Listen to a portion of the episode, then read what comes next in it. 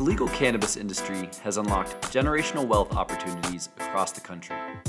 But the industry's regulatory complexities, constant state of change, and speed of evolution drive confusion for entrepreneurs and investors alike. On this podcast, we'll interview the industry leaders who are shaping the future of the legal cannabis industry to help our listeners understand these idiosyncrasies. This is Cannabis Unlocked, hosted by Key Investment Partners.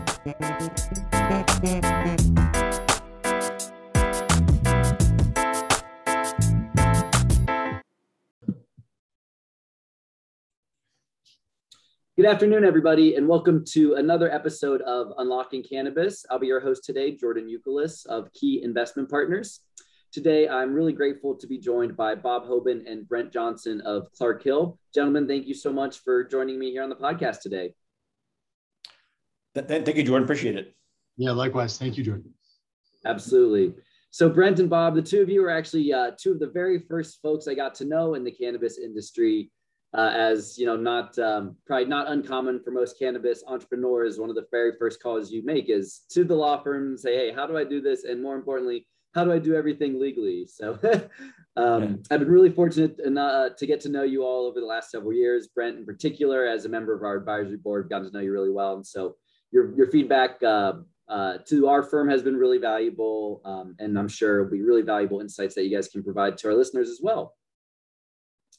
So with that, would love to just kind of dig into a little bit of your guys' background, you know, your career paths, and then how you decided to make the move into the cannabis industry. So Bob, why don't we start with you, and then Brent, would love to get your background as well.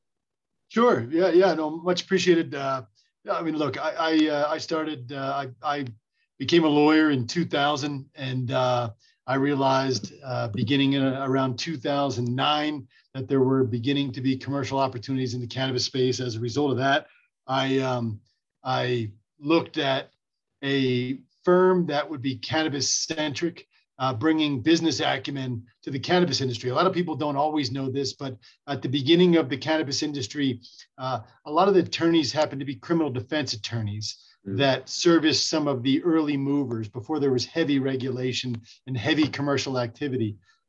It was just the notion. And then neither Brent nor I have ever been a criminal practitioner, but once the criminal practitioners sort of got to the extent of their experience and needed people that understood finance and contracts and employment law and real estate, that's when we started to jump into the field. And it became really, really exciting. And, you know, Brent and I have logged a lot of miles together and you know, in large part, built the Hoban Law Group together for a number of those years. And, you know, it's pretty exciting, although, as you point out, we the Hoban Law Group did merge into M law firm Clark Hill on July 1, which we're very proud of. It allows us to provide a broader range of services and have more and more experienced attorneys to service our diverse clientele. So that's kind of how we got to where we are today. Although I will tell you a very, very brief personal story. How I got into medicinal cannabis was that my mother was diagnosed with pancreatic cancer. And this was before we formed the law firm. And, you know, and I'm beginning to identify how to obtain legal cannabis because my mother would not consume cannabis if it was not done 100% legally under state law. I started to meet some folks. And then those folks said, well, you're a lawyer and you help commercialize this. That's how we began to open the first dispensaries in Denver. And then we sort of took that show on the road to multiple other states. Fantastic. And Brent, how about from your end? Yeah, well, again, thanks again, Jordan, for having us on. Super excited to be part of the team and your advisory board. It's been a lot of fun. I was an Air Force Academy guy. Spent some time in the military, so got my MBA as well. I've always kind of been a hybrid kind of lawyer, finance guy, JD MBA type. I started my legal career out in Silicon Valley. At the time, it was one of the top three high-tech law firms based right in Palo Alto. So general corporate transactions, securities, M&A, venture capital, private equity, was there for about 4 years. Came back to Denver, was with a large Denver firm doing the same kind of work for a couple of years. Was associate general counsel at Quiznos for about 4 years. During their big growth phase, we had a very large private equity exit for Quiznos. Left there, ran a couple startups, all business stuff. I mean, I was, I did legal work, but mostly, running the front end of these businesses, marketing, finance, ops, that kind of stuff. Mm-hmm. And then I helped run about a $65 million private equity fund for about 4.5 years. We exited that. And then I joined a small boutique investment firm that started looking at cannabis. And so that's kind of how I came at cannabis from more of a finance, business perspective. And that's when I met Bob, and, he and I eventually joined forces. I came on board, and he and I over, a period of 4 years grew the Hoban Law Group from 15 attorneys to about 50 attorneys, tripled revenues. But also got to the point where we just saw that I think the best future for the firm was to plug into a larger platform and kind of catapult ourselves to the next level. So that's how we ended up with Clark Hill. But the industry's been fascinating. I've learned a ton. Mm-hmm. It's still moving fast, and it's been exciting for me.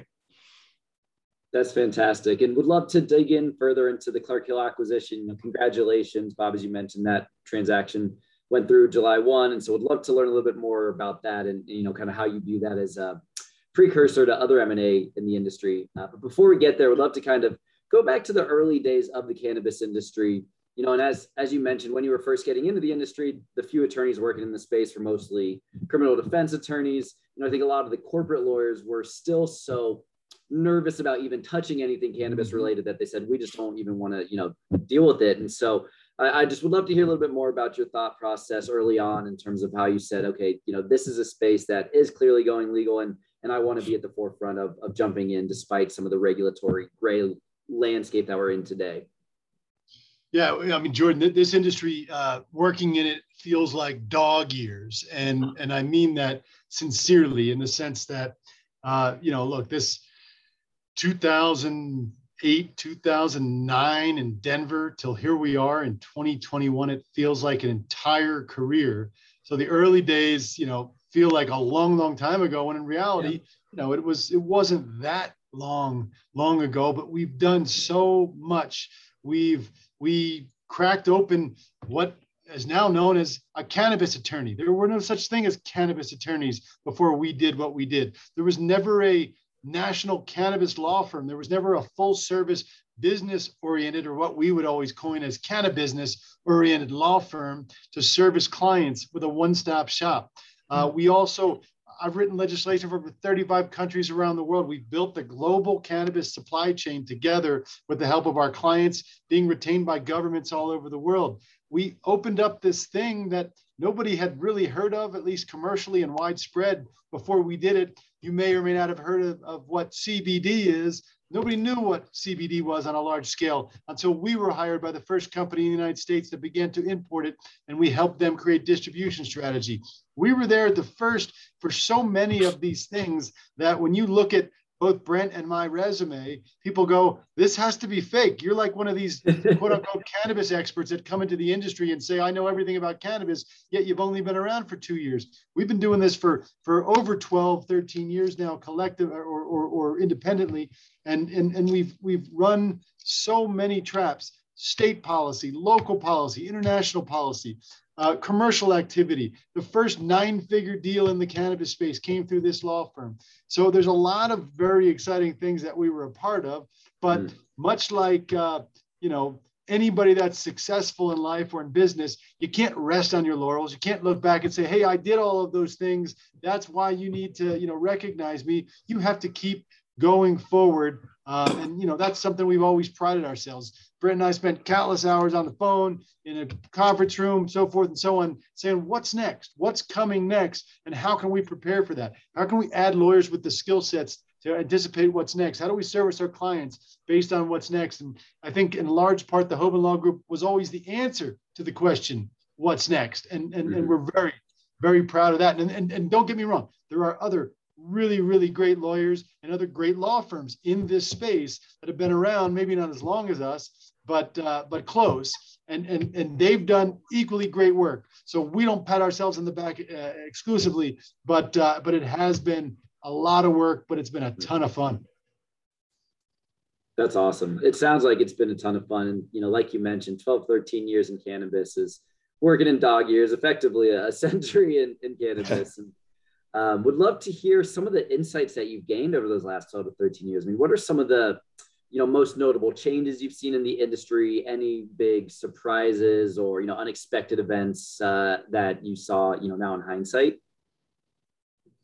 Well, I mean, look, I'm frankly surprised that we still haven't seen some semblance of federal legalization. And we can talk about what's going to happen in the future further down the road here on this call. But at the same time, I am surprised that we're looking at this. I remember being at a conference in 2013 in Chicago, and the folks from Tilray were on stage talking about their early stage non-plant touching investment strategy, because at that point in time, that was really the only viable strategy for investment firms or folks that were looking at the big picture, because that was still before Trudeau and Canada did what they did, and some of the other countries obviously followed suit. But it surprises me still, because that group, the Tilray group, at that point, they said, we expect there to be federal legalization of some sort within 18 months. Mm. And I said, it seems a bit bold and aggressive, but guys that are participating at that level, they maybe know something. And I'm just surprised that we haven't cracked this open when we're looking at our neighbors to the north and to the south and all over the world, creating a viable 100% legal supply chain. Another thing that surprises me is two more things that surprised me is, number one, that we're maintaining this distinction between hemp and marijuana. Cannabis is cannabis. Cannabis should be regulated based on its uses. We shouldn't have to maintain this fictional distinction between hemp and marijuana because we're afraid that a certain level of THC is going to put a smile on somebody's face. That is just silly in this day and age when we know the science behind it is tried and true. And then, last but not least, I think it's not surprising, it's expected, but the idea of this increasing sophistication and professionalization of the industry. What is surprising is the resistance to that. It's this notion that this industry is ours meaning the OGs, the folks that have worked in the legacy market for so long. Somehow that there's ownership to an industry that pushes out professionals and pushes out, the Wall Street types, pushes out big business when, when a train's coming, you either get out of the way or you get on it. And this is an industry that makes billions and billions of dollars, projected to be tens, if not hundreds of billions of dollars in the next 5 to 10 years globally. The train is on its way. Mm-hmm. You've got to get on the train. You can't sit in front of the train and go, no, this is mine, train go another way, because you know what happens. Yep, you know what happens. And that's really interesting on the first point with federal legalization. And, I think it'll be good to dive in further about what that looks like going forward. But I'm curious just to dive in a little bit further about the last, 12 years. Why do you think that we haven't seen more progress at the federal level? I mean, do you think it's just partisan politics and the Dems and the Republicans just don't want to let any major legislation get passed regardless of the popular support? Or is there something more nuanced to it than that? You want to know one of my favorite terms in just a cynical and creepy way? Generational die-off. You know what I mean by that? And I don't say that lightly, because I think that's what this is all about. I mean, when you look at people that stand in the way of legalization, it is just an absolute no towards cannabis, based on myths, based on propaganda, based on falsehoods, and not based on science. And that goes across the party aisles. And I'm not singling out Republicans for that mentality, because the Democrats have not been very good leaders on this industry, on this topic at the federal level either. But I do think it's a matter of erasing political leaders and their old notions based on faulty premise or falsehoods that have colored their thinking. Now, I was in North Carolina last week, and somebody told me years ago that if every state in the country legalized marijuana, that North Carolina would be the 60th state out of 50 states to do so, meaning it's never going to happen, right? But we're there last week, and they're talking about medical marijuana in a very real policy-driven way. So I do think that, there is an argument to get people over that hump, but that to me is the thing. And I don't wish people to die. That's not what I'm saying. But the idea is that mentality that's just so rooted in old school notions that are not backed by facts or science, that mentality has to die off. And I think that's what we're waiting for at the federal level, because right now, nobody wants to attack it.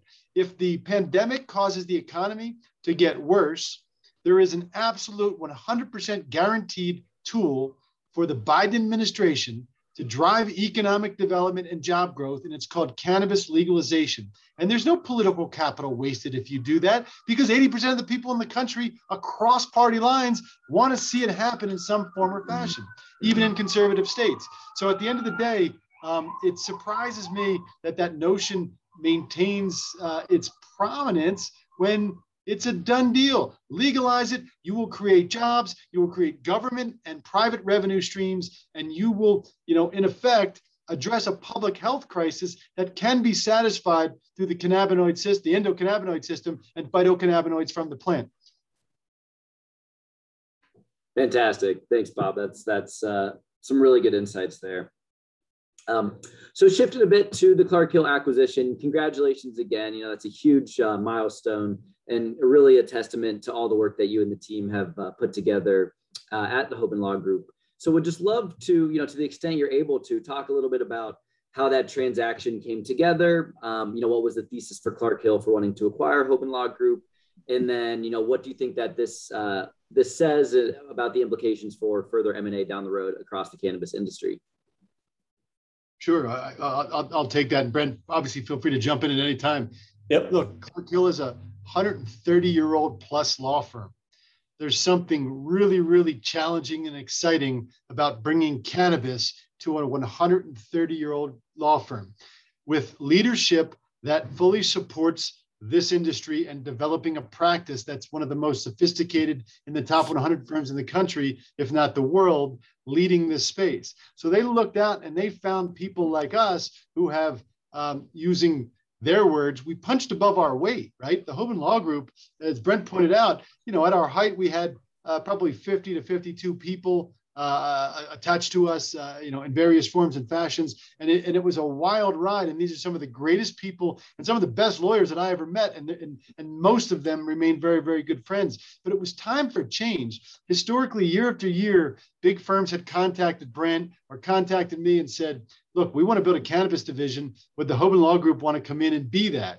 And we fielded those calls. In the early days, Brent and I didn't know what that meant. We've never been through a law firm acquisition before. So we went, we met with folks, we learned, we listened, we looked at the financial elements of it, we looked at the resource elements of it. And over the years, in my gut at least, it was always, the time is not right. I don't want to do this right now. We like what we're doing. We like the autonomy. But last year, something really sank in for me. And it was, another thing is, when you own your own firm, especially someone who knows the industry as well as I do, we were highly sought after for executive positions. Brent and I aren't just lawyers. I've served as a term CEO for some of the largest multinational botanical extractors in the world, building out their cannabinoid divisions.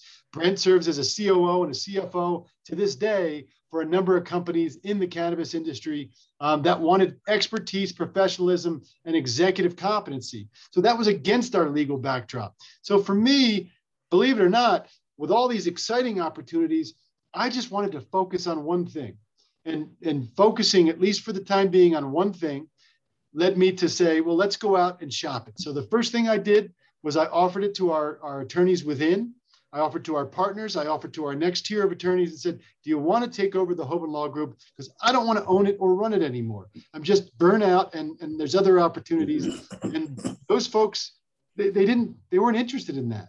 So I put it on the market, for lack of a better way to put it. I talked to about 50 law firms, 48 specifically across the country. We talked to large consulting firms that were global in scope.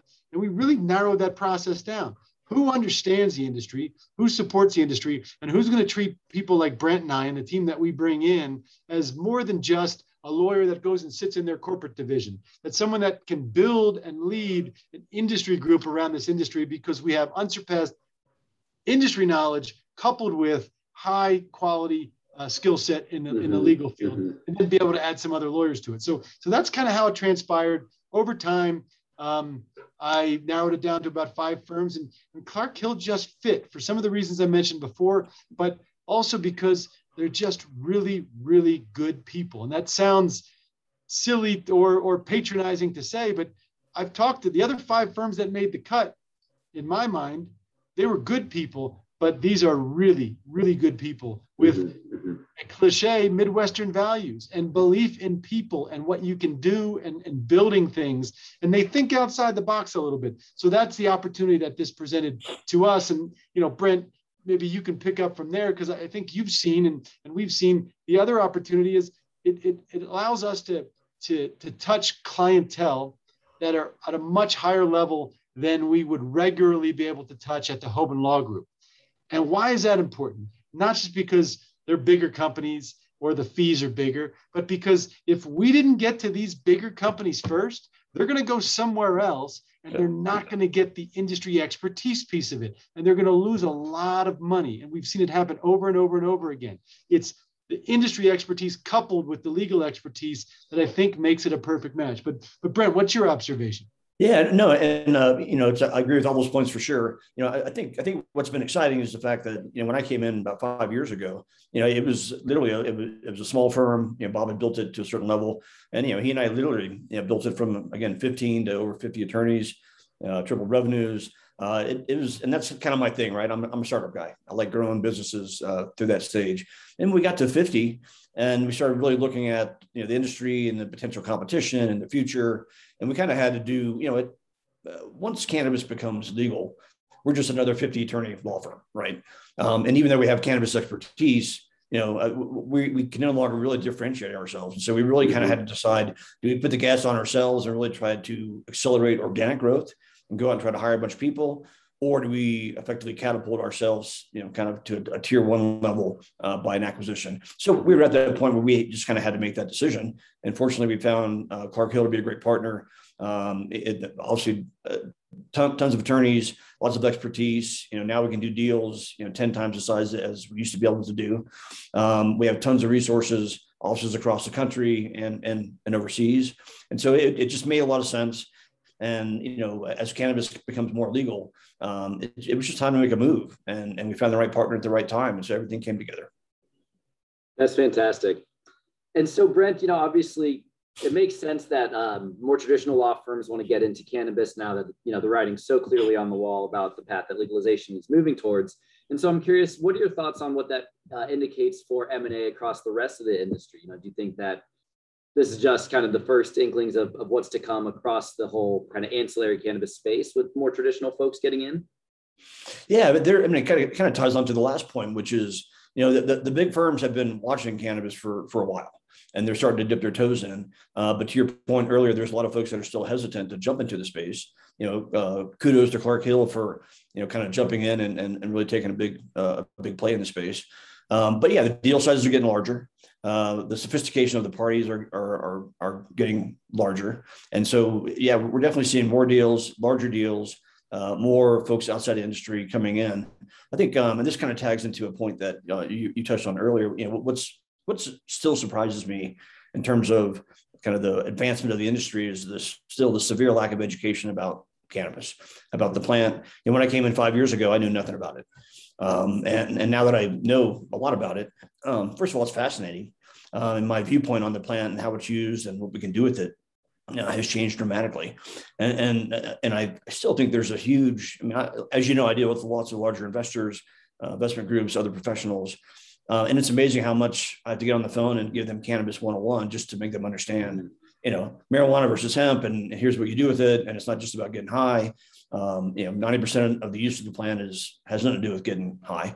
And so as people learn about it, more folks come in. But that's also the advantage that we've had in the space is that, you know, we understand the plant, you know, we can talk, I mean, whether it's you know, the guy running the dispensary or the $100 million firm, you know, we can hang with those guys, talk to them, provide them the services that they need, both from a cannabis standpoint and also kind of a more sophisticated finance and corporate standpoint. Yep, that's great. That's great. So then moving along to talking a little bit about regulation, you know, obviously we touched on the kind of broad sentiment of disappointment, I'll say, in the lack of federal progress. But I do always like to draw people's attention to all the fantastic progress that's being done at the state level, right? And I think, you know, since the November election, from a recreational standpoint, we've seen South Dakota, Montana, New Jersey, Arizona, Virginia, Connecticut, New York, I'm sure I'm missing one or two, but anyway, you know, so point being is that it seems that there's not only continued progress at the state level, but accelerating momentum at the state level. And so I'm curious if you guys would agree with that assessment. And if so, you know, where you think or what you've seen as the most effective ways for different states to pass legalized medical or recreational cannabis. Well, look, Jordan, at the beginning, these always had to be citizen-initiated measures. In other words, people, typically activists, before there was really commercial activity, would band together, get signatures, get something on the ballot and say, hey, politicians, this is what we, the people, want. And the proof is in the pudding because more than 50% of the people voted for it. And you have to adopt the law. That was almost the exclusive way by which these things happened. And we recently saw New York, Cuomo had some other things going on, and maybe there was a little bit of diversion or smoke and mirrors there, but they passed legislation for adult use without having to go through that ballot process.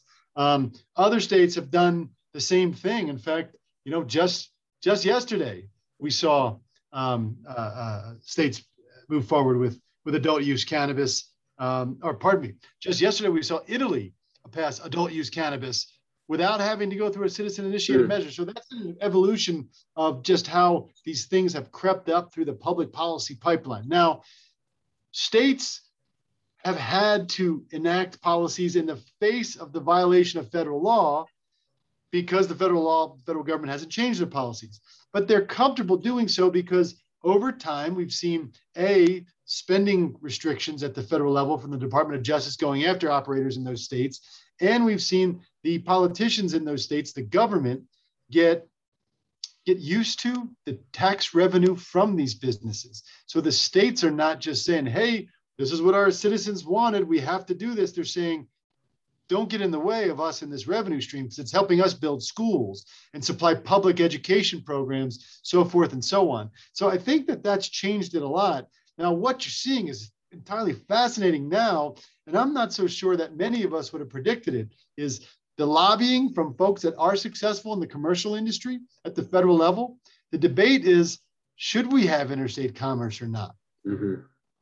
That's not a foregone conclusion that interstate commerce is a good thing for existing players. In fact, it might be the opposite because they have their foothold. Plus, I think why we've come from a policy perspective where someone like Cuomo is comfortable and people are comfortable supporting this without having to go through a citizen-initiated measure is because there's hundreds of thousands of jobs in the United States dependent on this industry. That's because of the inefficiencies in the state-by-state approach. If there was outright federal legalization, imagine an efficient system where there was one U.S. supply chain. And let's say in Kansas, there was a huge grow facility and it was distributed all over the country to dispensaries or sales outlets. You might have 25,000 or 50,000 jobs. Instead, you've got hundreds of thousands because you have to inefficiently replicate an entire supply chain state by state by state. That's a good thing, not only for the tax revenue and the dollars, but it shows politicians at a very meaningful level, the local level, that this is an important corporate citizen. This is an important part of our economy and our job supply chain, and these are our constituents, and that's what's got us here today. So I think that's why you'll see more and more states. I mean, look, Mississippi, southern states are moving forward with medical marijuana programs and marijuana programs that are commercial. I don't think many of us saw that coming when a place like Louisiana with a medical marijuana program just 10, 12 years ago would lock people up for years, if not for life, for 3 strikes and you're out for possessing a joint. So we've come a long, long way. We have Oklahoma as well. I mean, one of the most robust medical markets in the country. You know, and I think you bring up really interesting points there in that discussion. I would love to dive in a little bit more on the interstate commerce point in particular. And I'll tell you, you know, when Key started investing, part of our thesis was generally to avoid multi-state operators. Initially, it was just because of exactly what you talk about, right? The fear that as federal legalization occurred and interstate commerce opened up, that a lot of these existing infrastructure would just become redundant and unnecessary, and you're growing in, you know, inefficient climates. Now, I think as we've seen federal legalization drag on much longer than expected, that these MSOs have really been able just to benefit from these massive cash flows. And so probably will be able to weather that storm if and when interstate commerce does open up. But that's my long-winded way of asking, you know, what do you think the likelihood of interstate commerce occurring is going to be? And naturally, with the Commerce Clause of the Constitution, is there even a realistic regulatory framework where it's legal at the federal level, but there's still restrictions on interstate commerce?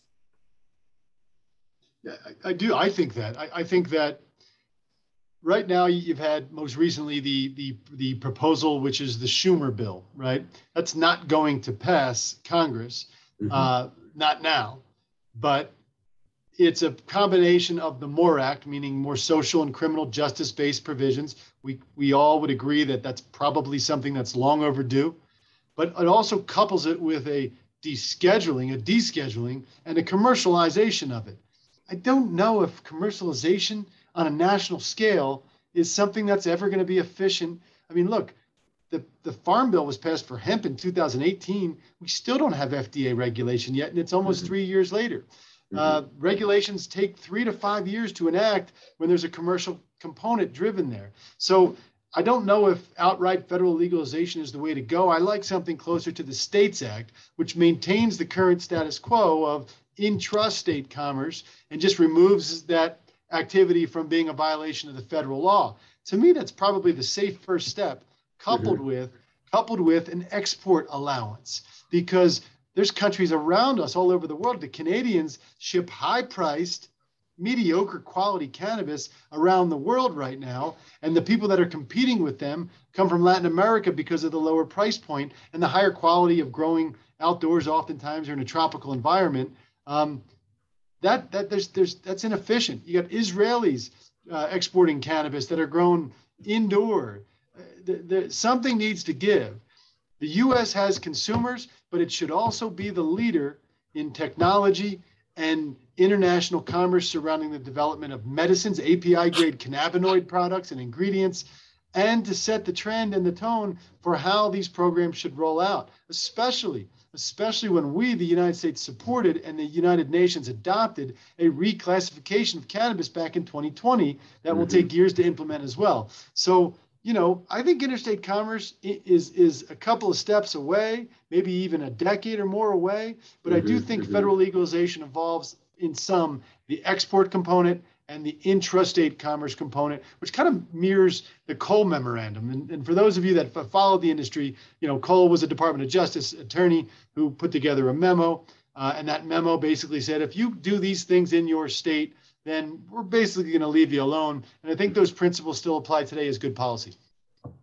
Totally. And I would just I would tag on the one of the interesting points that you alluded to, Jordan, and that Bob hit on is there's some pretty significant benefit to a lot of these companies for cannabis still being illegal at the federal level. I'm talking marijuana.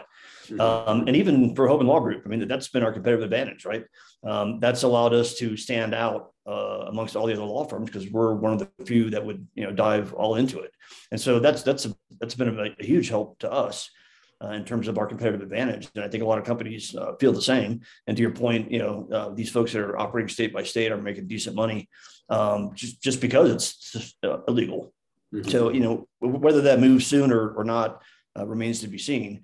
But, you know, if they could just do things that would address like banking, you know, that's obviously a big issue. That would certainly help these businesses run. But, you know, for Hoban, it's actually, you know, we were okay with it being illegal because that was our competitive advantage. Yeah. No, that makes sense. And I think it's a very similar thesis to what we had at Key Investment Partners, right? I mean, as we thought about, you know, splitting off from our prior kind of blue chip firm, if we'd gone into something like cryptocurrency or artificial intelligence, virtual reality, right there, you're competing with the huge institutional VCs, the Andreessen Horowitzes, the Sequoias, Kleiner Perkins of the world. But with cannabis, because it's this complex regulatory gray area, we really felt that we had a competitive advantage there. So I think that definitely resonates, not just, you know, with legal and investment, but I think across the industry today, right? And so, you know, I guess now I got to ask just the $100 billion question. What do you guys think that pathway to federal legalization looks like from both a framework and timeline perspective? I think the Safe Banking Act will pass in some form or fashion next summer. Not just think in a speculative way, but based on following it very closely and being involved in Washington, D.C. in those efforts. If that passes, that's a game changer, because then all of a sudden banking is available. What has been the impediment to large institutional groups and large CPG companies like the Proctors and Gambles of the world? Not just federal legalization, which banking would be part of that, but if banking is available, then the dollars legitimately get lined up in those banks for being deployed to open up these capital markets on a major scale in the US. Mm-hmm. And when that happens, that's gonna make what happened in Canada look like a drop in the bucket. And of course, that was to the tune of billions and billions and billions of dollars. So when those capital markets open up and when the banking is available, then the people in Washington, D.C., they're not just going to hear legalize it from industry actors, operators, and activists. And not there's anything wrong with that. The activists got us here. The industry operators moved us along and pushed the needle and created the regulatory and the commercial environment for people to support the policy change. But the people on Capitol Hill need to hear from Amazon. They need to hear from Uber. They need to hear from the people that own Walmart.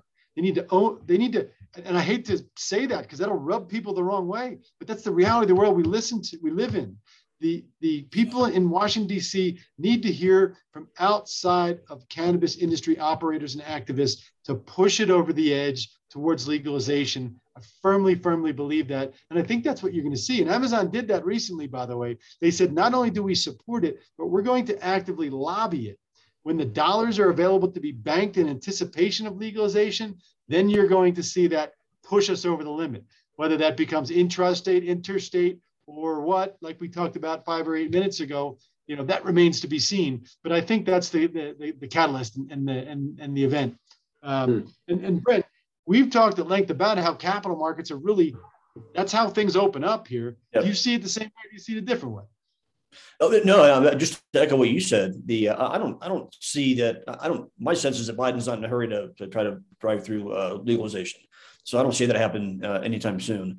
I think the big pressure is on primarily the banking, because that's going to allow large institutional investors and other players to come and bring money into the industry, which will catapult the industry to the next level, which in turn will put more pressure back on the Congress to do something. But I think banking is going to be the big push over the next year or so to get that fixed. Great. Yep. Well, hopefully we can get that fixed. And I know all the businesses that are interested in listing on the NASDAQ and NYSE would hugely appreciate having access to traditional capital markets. I think a lot of the public codes that are on the CSE today would likely benefit from a big jump in valuations if they are able to uplist to a major exchange like that and really benefit from capital flows from traditional institutions. So hopefully you guys are right in that expectation. Jordan, only time will tell, right? And that's the bet that we've all made. And so far, so good. But I think the future is really bright. We're going to see this plant provide so many things, as Brent pointed out, not just smokable or ingestible products, but products that make the environment healthier and better, products that make consumer packaged goods more efficient and less harmful to the environment. And we're going to see industrial uses that minimize the use of other pollutants. So I think we're on a really, really good pathway.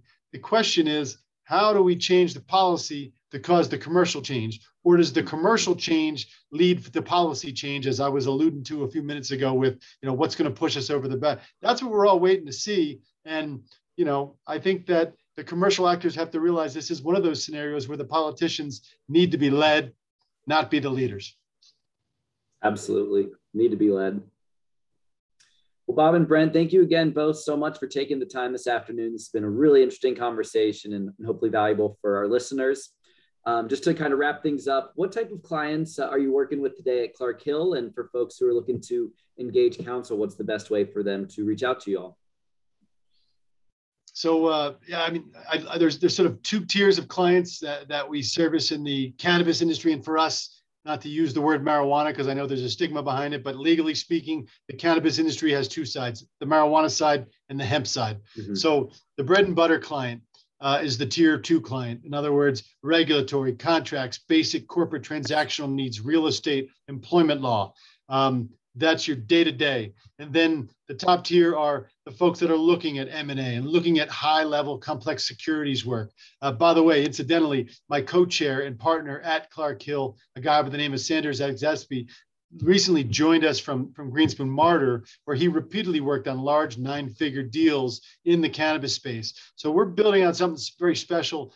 So whether you're a tier one, based on my definition, or a tier two, we've got almost 700 lawyers that are there to fill the needs in just about every market in the United States you can think of, plus an office in Mexico City and Dublin that, that we're very proud to sort of use as a springboard for those other markets.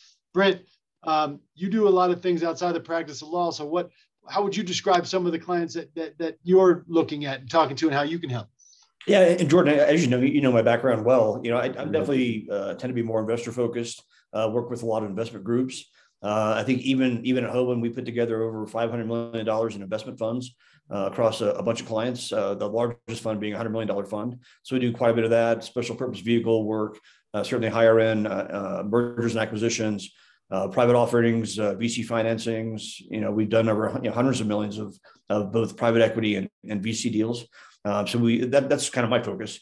And to Bob's point, I also, as you know, serve as an advisor on to a number of investment funds. I sit on a couple of boards of early stage companies. I do a lot of capital advisory work. Folks that need help with their pitch decks and their business plans and their financial models. And so it's much broader than just being a corporate lawyer. You know, I'm full service kind of finance / lawyer guy. And then I'm general counsel, effectively outside general counsel for a bunch of my clients.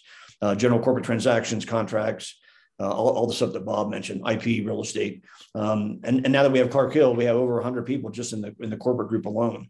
So we have a huge platform to access in terms of resources, full IP department, real estate team, finance team. We have more folks that are involved in investment funds. So we're kind of building that out as well. So we've literally kind of catapulted 10X to the next level and there's really nothing that we can't handle deal size or type of transaction at this point. Fantastic. Well, thanks again, gentlemen. Really appreciate you taking the time this afternoon and hope you have a great rest of the day. Thanks, Jordan. Appreciate it. Yes. Thank you, Jordan. Good luck with everything. Appreciate you having us on. Thanks, we'll chat soon. Yeah, absolutely. Take care. Yeah. All right, take care. Thanks.